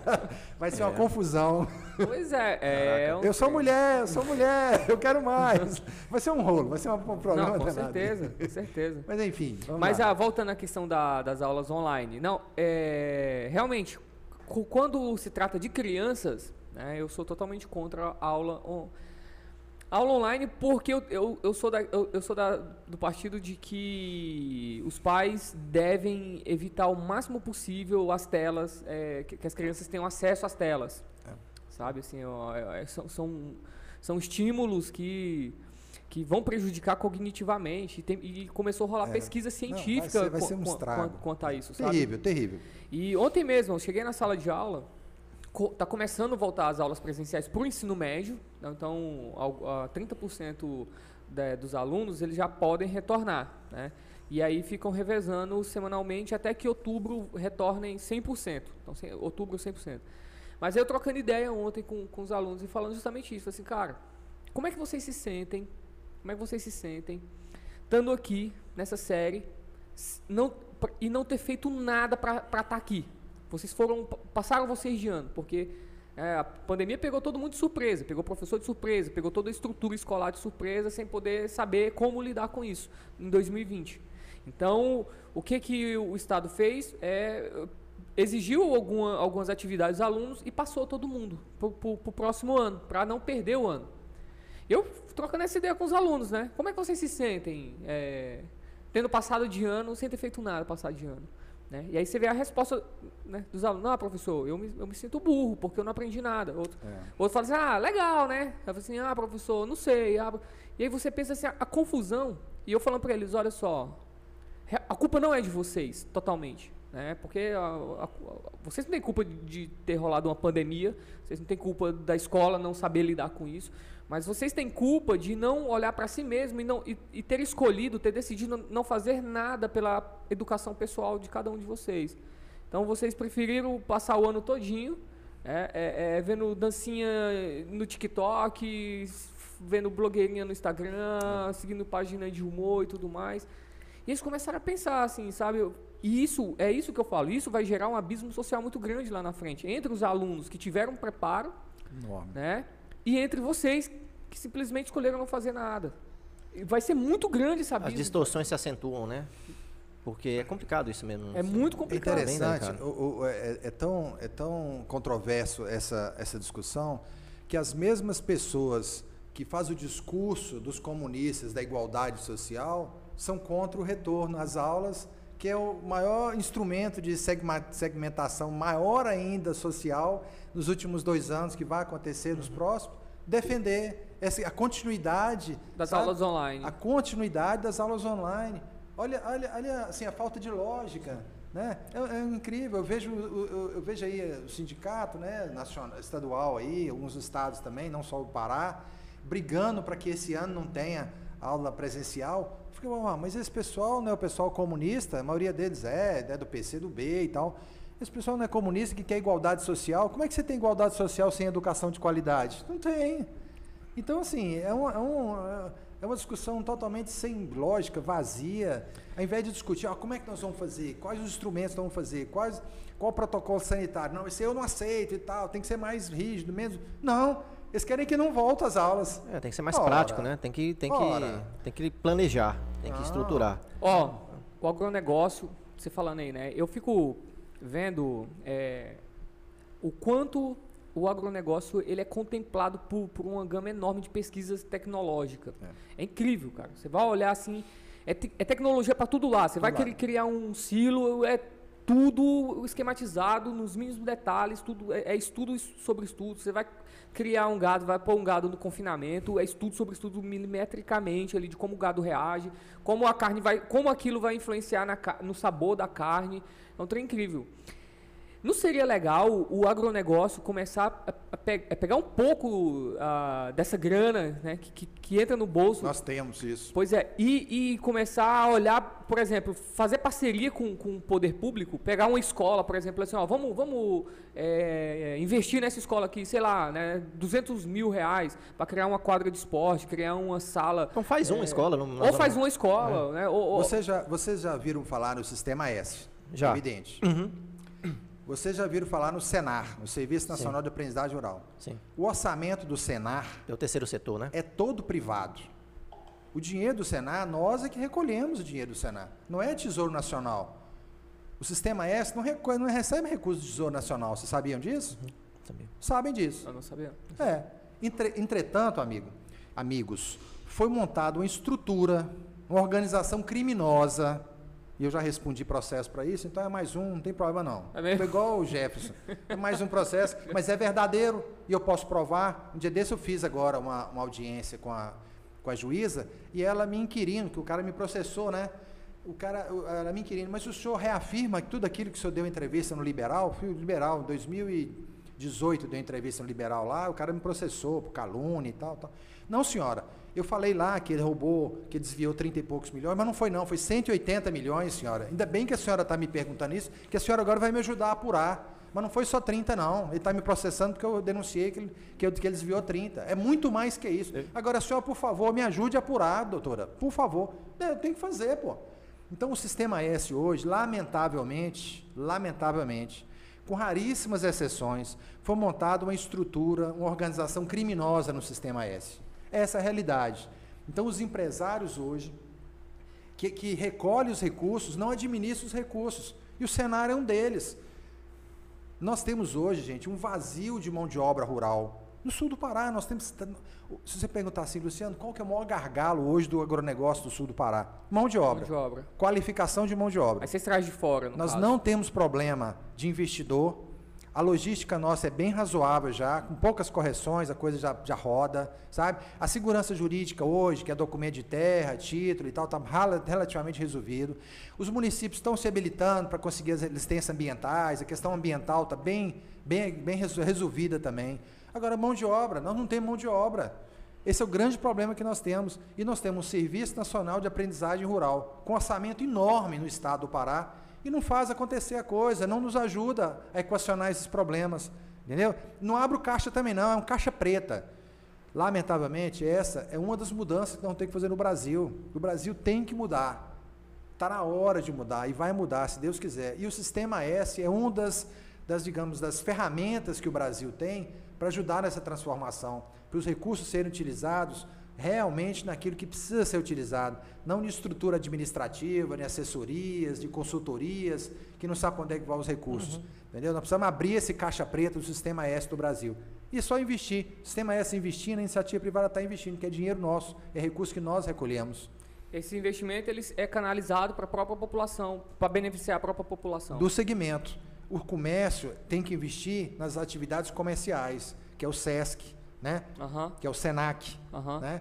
O SENAR, que é o Serviço Nacional de Aprendizagem Rural, ele tem que investir na, na, na, na mão de obra rural, na qualificação de mão de obra rural, Entendi. que é o SENAR, entendeu? Que tem administração estadual e nacional. Uhum. E, lamentavelmente, hoje é uma, é uma podre, é, uma, é o sistema S é podre no Brasil, podre. Interessante. Eu, eu lembro que em 2015 eu cheguei da aula é, na Fundação Bradesco que é justamente o, né, uma, uma, uma. É fora, né? É, fora do sistema exa Exatamente. É, é, fora, mas, é, mas entra no. Dentro é uma iniciativa. Do, do, exa exatamente, entra dentro de, dessa, dessa explicação que eu estou dando, né? Desse exemplo que eu estou dando. É, é uma escola de ponta, nível, nível europeu, assim, escola de elite. E aí quem é beneficiado é só a população. E aí eu lembro que eu entrei num programa para para dar aula de informática para pessoas de baixa renda, saca? Assim, ah, e, e, e catou as pessoas de baixa renda mesmo, baixa renda. E, cara, tudo de ponta, equipamento, sala de aula, escola, Sim. tudo. Assim, Faz uma sabe? grande diferença, né? Não, apostila, demais, demais, que é de graça. Sim. Vamos fazer a última pergunta para o Luciano. Uh, um abraço também para o Cássio Linhares. Felipe Madruga disse que o Luciano seria um grande deputado e representante do sul do Pará. Olha, ó. Olha, ó, tá chegando aí. Acompanhando ó. esse baita programa com o Luciano Guedes, em Natal, Rio Grande do Norte. Ô, oh, pô, brigadão é, aí, sabe? Nosso amigo. Um abraço, Felipe. É, o Cássio Linhares fala o seguinte. Luciano, vou ler aqui os dois comentários dele. Você acha que tem possibilidade um candidato ser eleito nas eleições municipais só divulgando as ideias no formato digital, sem esquemas, sem gastos de fundo eleitoral e sem acordos políticos? Boa pergunta. Sim, claro que sim. Se eu não acreditasse nisso, quem não acreditar nisso, não acredita que o Brasil vai mudar. Não, não tem fé que o Brasil vai mudar. É o que você falou antes do, do programa em off, eu achei muito legal. Não ficar dependendo do poder público para tudo. Porque é, senão você está. Pode, não pode. E os caras usarem sempre o dinheiro do povo, o fundo partidário, para manter a mesma estrutura. Isso é. Veja bem, é uma sacanagem. É uma sacanagem. Ó, eu, eu, Bolsonaro usa uma, uma, um termo que eu não gosto nem de falar muito Bolsonaro, mas a realidade é essa. Eu gosto de jogar muito nas quatro linhas da Constituição gosta... e da legalidade. Entendeu? Eu acho assim, eu sou totalmente contra o fundo eleitoral. Eu acho que o modelo o modelo tem é que ser outro. O modelo tem que ser outro. É nem ultrapassado, é um modelo entender. injusto. É, não, é injusto. Isso. Entendeu? Eu financiar, eu recolher impostos para financiar meu adversário. Peraí. É um, Peraí. É, isso é um disparate da inteligência é, humana. Cara, é. Isso não tem sentido nenhum. Não tem. Certo? Não tem lógica isso. Mas tudo bem, a regra do jogo é essa, é. Eu acho que as pessoas, os candidatos, têm que usar fundo eleitoral sim. Entendeu? Como a regra do jogo usar. é essa, é. então bora usar. Eu, por quê? Porque você cria uma falta de, de, de, de lógica de competitividade. Como é que o outro pode usar fundo eleitoral e você simplesmente que você é contra a iniciativa de usar o fundo eleitoral, você não puder usar o fundo eleitoral. Uhum. Então ele pode ter a melhor estrutura de informática, a melhor estrutura de assessoria técnica para construir essa comunicação, entendeu? Sim. De locomoção e tal, e você não pode ter. Fica assimétrico, uma não é concorrência é assimétrica, né? Não é justo. Então eu acho assim, tenha o fundo eleitoral, eu acho que todo mundo tem que usar sim, claro. Agora, nós temos que acabar com isso, pô. Não tem sentido ter fundo eleitoral. Eu acredito do, do que, o, que, o, Lindenberg é um cara bom, é, merece ser candidato, merece, tem, tem condição de nos representar, entendeu? É tá preparado para aquele desafio. Eu quero dar mil reais para a campanha dele, eu quero dar dois mil reais para a campanha dele, é claro, com limite, claro, um limite Sim. pequeno para cada um, entendeu? Não, cara, doar um milhão de reais, não tem sentido Sim. nenhum um limite pequeno para cada um, e o Lindenberg juntar lá duas mil, três mil pessoas para ajudar um pouquinho cada um. É, tem que ser assim. Faz uma diferença. Não né? pode ser dinheiro público, Sim. não é justo ter dinheiro público. Esse dinheiro público é o mesmo que de, é o pessoal que defende o dinheiro público, é o mesmo que, que defende a, a o dobro de, de, de, fundo eleitoral só porque o cara é preto ou só porque é mulher. É a mesma lógica, não tem lógica. Não, fundo, Essa argumentação é. não tem lógica. Né? E é muito dinheiro. É, é muito dinheiro. Muita grana. É, é muita grana. E nós temos que, com a revolução da, da, da, do conhecimento, que é através da educação, né, mudar essa lógica da, da decisão do voto do brasileiro. Né? O brasileiro tem que tomar a decisão do seu voto em função das, dos seus conceitos de vida, da sua concepção, daquilo uhum. que ele uhum. acredita, daquilo que ele sonha para as próximas gerações, para os seus filhos, para os seus netos. Né? Então, eu, tenho, eu sou sonhador, sabe? Vocês já notaram que eu sou sonhador. Não, é um sonho e, bacana. Eu, é. eu, curto esse sonho aí também. E quem, é, quem é sonhador tem que pensar dessa forma. Eu só não sabe? curto o sonho que ele é o, aquele sonho utópico demais, assim, que você vê que não tem. O paraíso da é, terra. que a gente não tem os meios concretos de realizar. Mas isso aí a gente pode chegar lá. E realmente, começando pela educação, assim, e também não a gente fala educação e na cabeça das pessoas muitas vezes tem algo abstrato lá e, né, e, e quando eu falo educação eu, pe, eu penso em algo muito concreto eu penso nessa capacidade de cada um poder fazer algo por si mesmo por, por, na, nessa capacidade que cada um possa melhorar a sua comunicação, o domínio da linguagem, lendo, escrevendo, é nesse sentido. Não é aquela educação que você acha que você tem que depender da escola, tem que depender. Isso é é, é, é, bom, legal, mas não é o suficiente, nunca vai ser o suficiente. É a emancipação do indivíduo, né? Exatamente. É, é, é, é essa tentativa de você se emancipar. Uhum. Essa tentativa, porque eu acho que a gente não vai se emancipar não vai. nunca. Completamente essa, não. Não tem como. Mas essa tentativa, essa consciência de você pensar e falar assim, cara, eu tenho que fazer algo por mim. E eu, eu só vou conseguir no momento que eu parar para parar de ver esse tanto de enxurrada de bobagem que tem por aí e canalizar minhas forças em me educar, em tirar uma graninha para comprar um livro, para me ler, porque o brasileiro é o sujeito que passa um ano e ele não lê um livro sequer. É, e, e, isso está mudando, porque o, o, saiu uma pesquisa, né, que o, o, consumo de livros no Brasil aumentou 30 e poucos por cento. Falei assim, caramba, isso é, isso é ótimo. Mas aí você vê, talvez não sejam as pessoas, mais pessoas que estejam comprando livro, talvez sejam as mesmas pessoas que estejam comprando mais livros. Mais livros, é possível. Porque eu fiz isso. Acho que tu também. Né? É, a gente faz isso desde sempre. É, né? a gente gasta. Deixa nosso, de comprar roupa, vai. Assim, salário. Eu não, preciso eu, de uma camiseta. Eu ando igual um mendigo. Aí eu, o livro, aí só tenho dinheiro pra comprar um livro, então. Legal. A gente anda igual um mendigo, mas eu compro livro. Vai ter uns livrinhos, né? É, exatamente. Juntar nós dois aí, acho que dá Cara, uma... gostei desse papo. Eu quero Foi recomendar, ótimo, eu quero recomendar um livro para vocês que eu estou lendo agora, um livro do Bill Gates. É, ele publicou em 40 idiomas é, sobre essa onda aí de meio ambiente e tal, Sim, que sim. vai acontecer no, no século 21 Aham. e tal. Né? Qual o nome? Eu acho que é interessante a gente ler es- esses livros do Bill Gates, A Nova Onda, uma coisa assim. Por que, que eu acho interessante a gente ler eh, Bill Gates? Porque ele influencia muito, sabe? A, a- a- essa, essa, eh, digamos, esses, esses, digamos, 200 ou 300 magnatas que tem no, Sim, no mundo, sim, sim. sabe? E esses caras, Sim. eles não tem como, assim, dizer que eles não, não mudam a história da Uai, humanidade. uai, o Bill Né? Gates mudou a- a- toda a forma das relações humanas através da, da- do que ele inventou, né? A o gente, cara conseguiu, o cara conseguiu convencer uma pá de bilionária a doar 40% da fortuna. Esse cara Olha é só que muito louco, influente. É. É. Então, Muito. então, Não, eu então- também acho importante entender a cabeça desses caras, assim, porque de certa Eles forma. ditam certos rumos. né? É, eles ditam e, e- e- e a- através do, do que eles criam, através do que, do que eles fazem. E eles têm essa percepção porque eles olham lá na frente como se fosse um futurólogo mesmo. Só isso, isso vai acontecer. Mas não é porque ele está prevendo, é porque ele está fazendo isso acontecer. Jobs, Bill Gates, Elon. Musk agora, né? O Elon É, Musk, o Elon tá- Musk, é esse cara agora. O livro, o título total do livro é Bill Gates: Como evitar um desastre climatológico. Sabe? Sim. É uma teoria dele, Aham. né, das mudanças que Climáticas. o, o que o, o homem vai ter que fazer dos próximos 50 anos, né, até 2050, então 2000, dos próximos 30 anos, né, para que nós não sejamos extintos. É claro que isso ele não tirou da cabeça dele sozinho. Não, né? isso está sendo falado desde a década de 50, 60. É, mas eu digo assim, agora os caras, tal da ESG, né? Esse, esse novo modelo aí de certificação das empresas, né? Que a FSC. empresa agora é, que tem que ser ambientalmente é, FSC, né? certificado. Não, FSC é do, do, do, do gás, né? De estufa, né? É um outro conceito que se tem. Não, o sabe? também tá, tá, tá bem vinculado à madeira, outras coisas assim também. Enfim, então assim, é, eu acho que a gente tem que ser antenados, né, com, com a cabeça dessa galera aí que, que pensa o mundo que 2050, o que, é que vai acontecer em 2050.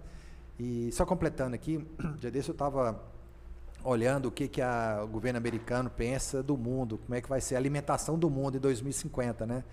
E o Brasil, cara, é o, é o país, é o único país do mundo que pode aumentar 40% da, da área plantada ainda no mundo, né? Sempre sem 40% com que a, a gente Sem ainda- alterar em nada. A gente preservando tudo ainda. sem de boa. desmatar um Aham. hectare, sem alterar nada, sem destruir área de reserva permanente, nada, nada, é nada. interessante. Os outros países, cara, é tipo assim, 2%, 3%, 7% dos Estados Unidos, assim, eles vão fazer um esforço enorme para aumentar 7%, nós temos 40% de área que nós vamos ampliar a nossa produção ainda, sabe?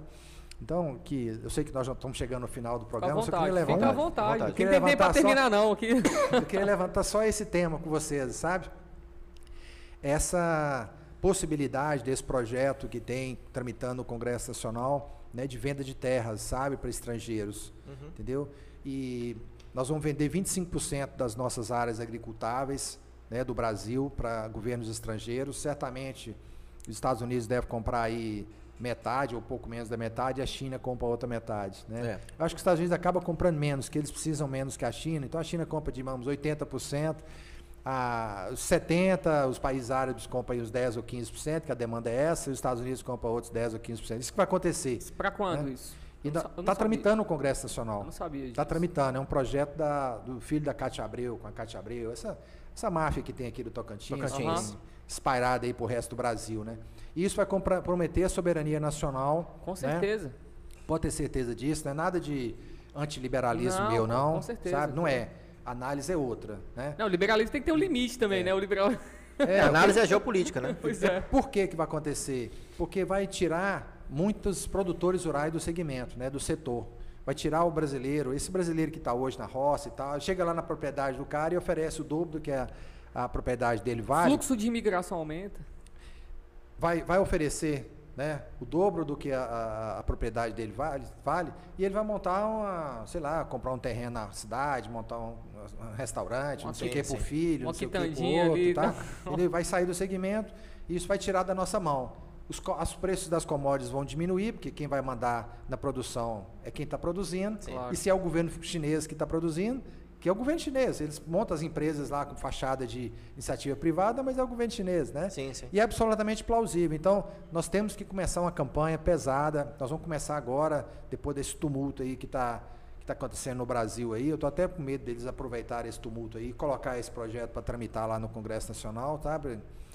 E ser contra, sabe? Nós Isso é não podemos preocupante. aprovar esse projeto. Esse projeto. Esse projeto muda a história do Brasil. Mesmo que nós tenhamos o liberalismo, um governo conservador, aquele que garanta a iniciativa privada, que garanta o direito de propriedade e tal, se nós aprovarmos um projeto dessa natureza, nós perdemos o controle do agronegócio nacional.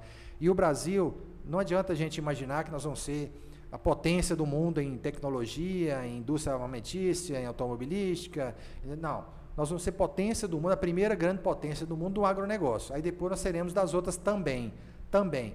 Mas ca- agronegócio no seremos caso, a primeira. isso interfere porque esses caras chegam e começam a montar a sua própria indústria para poder estrutura exportar. de produção. Só E estrutura aí, de a- e produção aí evita toda. que outras pessoas exportem, só, só exporta eles, É, no caso, você né? vai reduzir a competitividade, É, você vai interferir no preço, você vai abaixar os preços. Então, quem tiver no mercado vai vender preços mais baixos, porque eles vão interferir no preço. Claro. Certo? Porque eles vão vender mais barato. Aham. Vender entre aspas, porque é o governo É. chinês vendendo para o governo chinês. Isso, aham. Aquela maracutaia que a gente consegue entender, aliás, não consegue entender direito o que acontece na China, né? É. Eh, Mas no caso, quem é quem no lá? caso, ele deixa só o, o imposto aqui. É, E é, olhe lá. Não é vender mesmo. E né? olhe lá, enfim, né?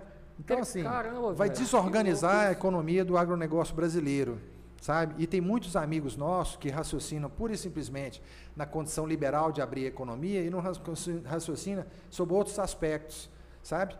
Então, se você analisar pura, pura e simplesmente com os fundamentos do liberalismo, você concorda plenamente com a Claro. abertura do sim, mercado. Sim, sim. Eu, no início, até estava favorável, pra você ter ideia. Mas igual o cara falou, é, você está pensando em termos de geopolítica. E aí você pensa em, con- estratégia em, em Pois é, você pensa em controle. Aí você pensa em soberania. Aí você é um monte de É que outros você tem aspectos que que, entram compartimentar algumas coisas na cabeça. Não pode só Claro. pensar uma régua só com todos os assuntos. Você compartimenta. É que o liberalismo, é, o- assim, o, o- liberalismo no- a- levado até o- as últimas consequências dá esse tipo de merda aí. É, tem, algumas, tem algumas questões que a gente tem que reestudar Claro. e né, repensar. Todo Exatamente. sistema tem suas distorções, né? Não É. tem como. É isso aí. Cara, foi muito bom, Luciano. Obrigado, Luciano. Foi uma honra Eu para agradeço, pô. receber aqui. Muito obrigado, Obrigado a vocês. mesmo, legal. Parabéns a vocês Muito ter obrigado. essa iniciativa aí. a Valeu eleição mesmo. está precisando de iniciativas como essa, né? A comunicação não, não tem volta, né? É a ferramenta mais exatamente. importante Sim. que nós temos na nossa sociedade, a comunicação. É a forma que nós temos de fazer essas transformações que nós discutimos algumas Como delas muda o aqui, mundo, né? né? É isso aí. Vê um apoio do agronegócio pra gente pôr aqui. botar aqui, ó. Ah, aqui, ó. Precisamos. o Ah, agro precisa a Opressão aqui, comunicação. imagina. Quer ficar na mão do O, agronegócio? o agro é pop, o agro é tech. Ah. É agro é tech, né? Globo. Mas agro é é, tudo. é isso aí, pessoal. Obrigado, Muito obrigado pessoal. por terem assistido até aqui. Valeu Foi um mesmo. prazer ter a audiência de vocês. Curtam, ah, Compartilhem. é, compartilhem. Sigam a gente no Instagram. Se inscrevam, vai lá no Instagram, dá uma força, pra, dá uma força que a gente tá começando ainda, né? A gente precisa muito de vocês. Muito. Exatamente. Sempre vai precisar. A gente tá começando ainda e fica mais esse episódio aí com essa fera aqui que foi ótima. Valeu, pessoal. Até a Valeu, próxima. pessoal. Um abraço. Até.